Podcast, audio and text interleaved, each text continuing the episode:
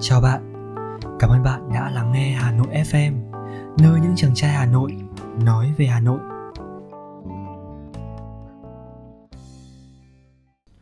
Hè Hà Nội, bữa tiệc của những giác quan. Phần bốn, mong đến hè để ăn sấu người sen. Mùa hè như bỏ cả thành phố vào chiếc hộp hấp hơi, đặt trên chảo gang lớn, rang to lửa đều tay khiến con người chả thiết gì. Thậm chí muốn xóa bỏ mùa hè để không phải chịu nóng. Mong muốn ấy không sai, cơ mà hơi vội. Đành rằng hoàng hôn mùa nào cũng có và Hà Nội quanh năm vẫn đẹp nếu thiếu đi vài cây bằng lăng. Nhưng nếu mùa hè không đến thì làm sao mình được ăn sấu ngửi sen? Hai niềm vui níu kéo chút thiện cảm hiếm hoi đủ khiến mình trông ngóng đến hè. Làm sao quên được một sớm mùa hè khi mặt trời hãy còn hiền dịu ôm trái đất trong lớp thủy tinh trong vắt nạm vàng, được đi qua đầm sen Hồ Tây. Gió thoảng làm dậy lên trong không gian mùi hương quê mùa tình tứ trước khi thành phố thức giấc. Mùi hương đủ sức đánh động lên tất cả phần thiện, làm con người trầm tĩnh hơn, bởi có lẽ chẳng có thứ hoa nào lại gợi cho ta cảm giác mộc mạc và bình dị như sen. Những bông sen vươn lên trong đầm bùn lấm lem với bát ngát lá xanh xung quanh, rồi e ấp dịu dàng như người con gái mới yêu chưa vội nở. Rồi cũng có những nụ hoa đã bung xòe thật to để đón hè. Cái màu xanh của những chiếc lá to bản lấp kín mặt hồ thi thoảng lại được chấm phá bởi màu hồng của những búp sen dướn mình lên cao. Những cánh sen xếp tầng, từng lớp từng lớp, rồi đến nhụy hoa vàng tươi, những gam màu hài hòa với nhau đến lạ. Cứ thế, trải khắp một vùng Hồ Tây khiến ai đi ngang qua cũng phải suýt xoa ngắm nhìn. Đứng trước đầm sen mênh mông những lá và hoa, hít một hơi thật sâu, có cảm giác như mình đang lạc chân đến chốn yên bình mà thanh tao khó kiếm giữa biết bao điều vồn vã, đông đúc của thủ đô. Mùi hương ấy tỏa ra rõ nhất vào những sớm mùa hè, nhưng nếu chỉ như thế thì phí quá. Người Hà Nội không buộc gió lại và cũng không muốn giữ mùi hương ấy cho riêng mình.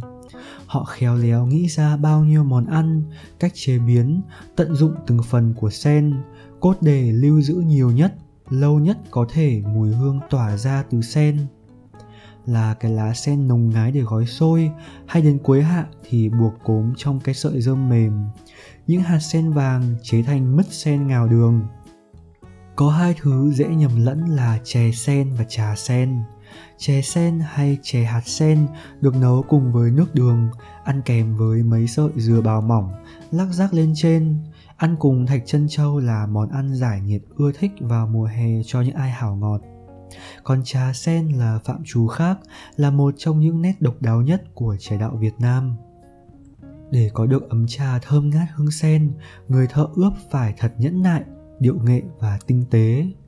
Có lẽ vì thế mà trà sen gây ấn tượng với bạn bè quốc tế, để hãng a ép pê Pháp phải lặn lội đến Hà Nội tìm hiểu đưa tin. Không phải cứ đơn giản là cho trà và bông sen, buộc kín lại ngấm hương là được. Để làm ra một cân trà sen, trung bình cần khoảng trên một nghìn bông sen, đòi hỏi rất nhiều thời gian, công sức. Từ khâu chọn trà, chọn sen phải tính toán chọn loại ngon nhất. Người thợ tách gạo sen, những hạt màu trắng li ti nằm trên đầu sợi nhỏ tơ, ở giữa là nguyên liệu dùng để ướp trà. Gạo sen trắng cứ phải to mây mẩy như hạt gạo nếp cái hoa vàng, cứ rải một lớp trà, đến một lớp gạo sen, rồi một lớp trà, một lớp gạo. Sau cùng phủ lên lớp giấy bản. Tùy vào độ ẩm của gạo sen, trà được ướp trong khoảng thời gian khác nhau, thường từ khoảng mười tám đến hai mươi tư tiếng. Những cánh trà khi đó đã ngấm hương thơm, giờ cần sấy cho trà khô là được. Nhưng tất cả chừng đó mới là việc giữ hương, ủ hương cho công đoạn hay ho nhất diễn ra, là thưởng thức chén trà sen. Trà sen là thức trà quý, thể hiện trọn vẹn nét tài hoa chế biến và thưởng thức tinh tế của người Hà Nội, thường được dùng để đối đãi khách quý, tri âm hay dùng làm quà biếu. Nhà văn Nguyễn Tuân đã đặc tả tỉ mỉ cách uống trà mộc có ướp hương sen tươi trong bài ký Chén trà sương. Hoa sen cũng có thì, người xưa ướm định khi những ngọn tre bên bờ đầm loáng thoáng đôi ba đuôi lá đỏ, sau những làn mưa xuân bụi tháng ba, lứa sen đầu mùa chớm nở, những bông sen nở ra sớm nhất là thơm nhất, nên đem ướp trà. Cuối hạ sẽ kết thúc vụ ướp trà bởi cái gió Tây nóng khô làm cho bông sen quắt lại, mất dần hương thơm.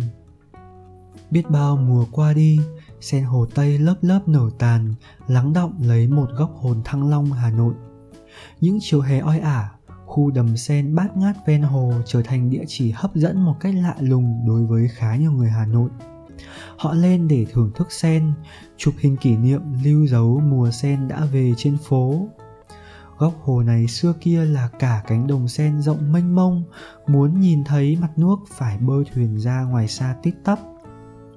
Nhà văn hóa lớn Nguyễn Văn Siêu, một người con Hà Nội, hiểu Hà Nội đến từng chân tơ kẽ tóc, trong cuốn sách Phương Đình Phân Loại đã viết. Sau thời Lê Trung Hưng, họ Trịnh vẫn đặt hành cung ở Hồ Tây, lại trồng nhiều sen ở hồ này. Sao người ta không đặt tên cho Hồ Tây là Hồ Sen? Đến nay, sen chỉ còn một góc hồ gần khu công viên nước Hồ Tây hay khu đầm Trị thuộc phường Quảng An. Những đầm sen bị thu hẹp lại hơn trước nhiều lần, ngăn cách bởi bờ đất phủ đầy cỏ. Hè đến, mùa sen lại đến. Những chủ đầm, thợ ướp trà sen, nhà làm mứt sen, chè sen hay những người yêu sen lại dục dịch lên tận Hồ Tây để thưởng sen, ngửi sen cho bõ công chờ đợi suốt cả năm nay. Thật không tưởng được nếu người ta chối bỏ cái nóng. Muốn xóa bỏ đi mùa hè thì làm sao có thể gặp được những mùa sen? Xưa nay có những thứ đi với nhau, bổ sung vẻ đẹp cho nhau. Sen Tây Hồ, Hà Nội và thú vui của người Tràng An là những cặp phạm trù như thế. Nếu tháo rời ra dễ biến hồn người hòa đá ven hồ. Anh đi mười năm trở lại, phố xá làm anh bất ngờ, nhưng riêng chỉ đường sen ấy, một đời anh vẫn ngẩn ngơ. Cuối thu sen tàn lá rụng, anh như hóa đá ven hồ.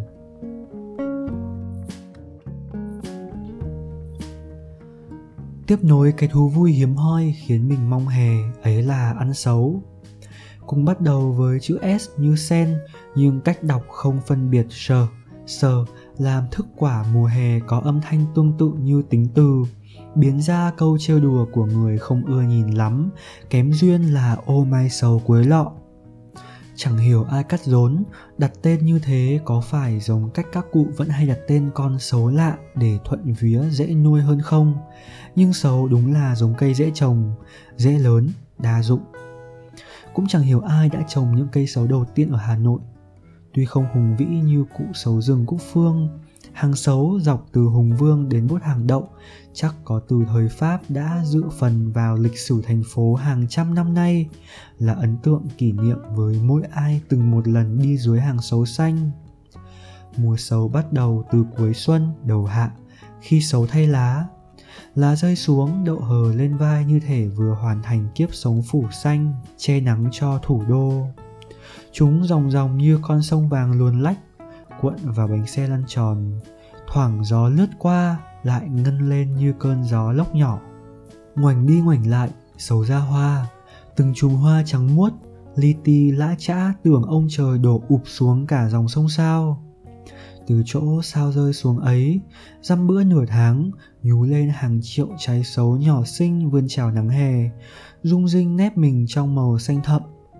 Ấy là lúc đám có nghề trèo me trèo sấu vào mùa thu hoạch. Bốn chữ này từng dùng để chỉ người lêu lỏng, nhưng ẩn sau là câu chuyện đáng thương được Tô Hoài kể ngày xưa. Để thu hoạch trộm sấu, không ít người bị thực dân Pháp bắt đánh, cởi chuồng dễu phố. Lại có chuyện sáng ra thấy vũng máu khô dưới gốc cây là biết cuộc hái lượm đánh đổi bằng cả mạng sống đêm qua đã diễn ra bất thành. Sấu hái xuống vun thành đống trên nia, cô hàng đon đả mười chào. Sấu non đầu mùa đấy, mua về kẻo qua bữa toàn sấu già, kém ngon đi. Cùng với cơm tẻ, rau muống thì những trái sấu tròn là phần không thể thiếu trên mâm cơm mùa hè của người Hà Nội. Sấu đầu mùa bé, không cần gọt vỏ, luộc lên mềm nhũn dầm bát mắm ngon vàng màu cánh gián, sậm sật tứa ra vị chua thanh, không gắt như me, như khế, như quả dọc trên rừng. Hạt sấu mềm trắng ngần. Trưa hè nóng nực, được ăn bát canh sấu nấu với thịt nạc thì tuyệt cú mèo. Món canh sấu hôm thì ăn với cơm, hôm lại ăn kèm bún. Ăn mãi suốt hè không chán, bởi cái vị chua thanh rất dễ thuyết phục những cái miệng đang khô khan đi vì nóng.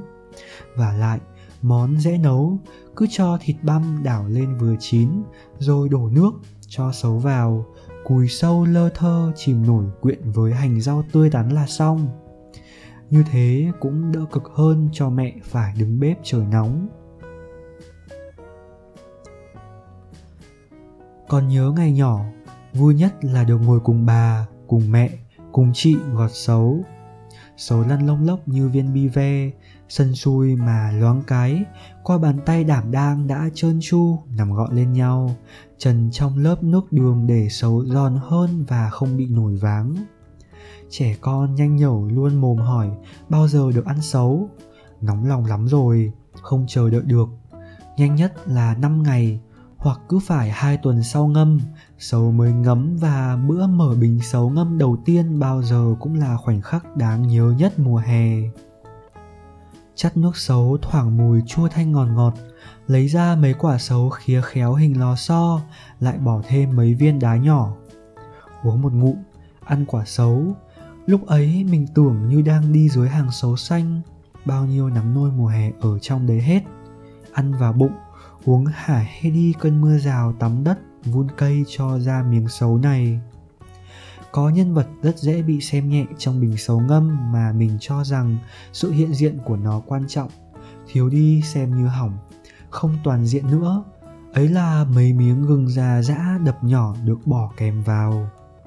Miếng gừng thấm đường, keo lại như mứt, ngân lên dư vị cay nhẹ ngọt ngào. Cốc nước nhỏ như thể chứa đựng cả thiên nhiên được gọt giũa dưới bàn tay con người Hà Nội, mang nét dân dã, đơn giản như chính hồn quê Việt. Chờ mãi cũng đến cuối tuần, để đón em đi vài vòng Hồ Gươm, ngồi uống thêm ly nước sấu nhiều đường.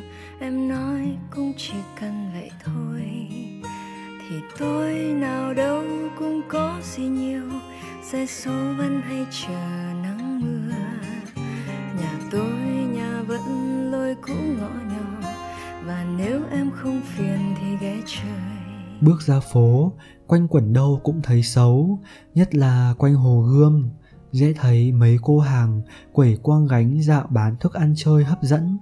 Họ nhang nhác như đang bán một núi vàng có trăm quả sấu chất chồng lên nhau. Sấu dầm đấy.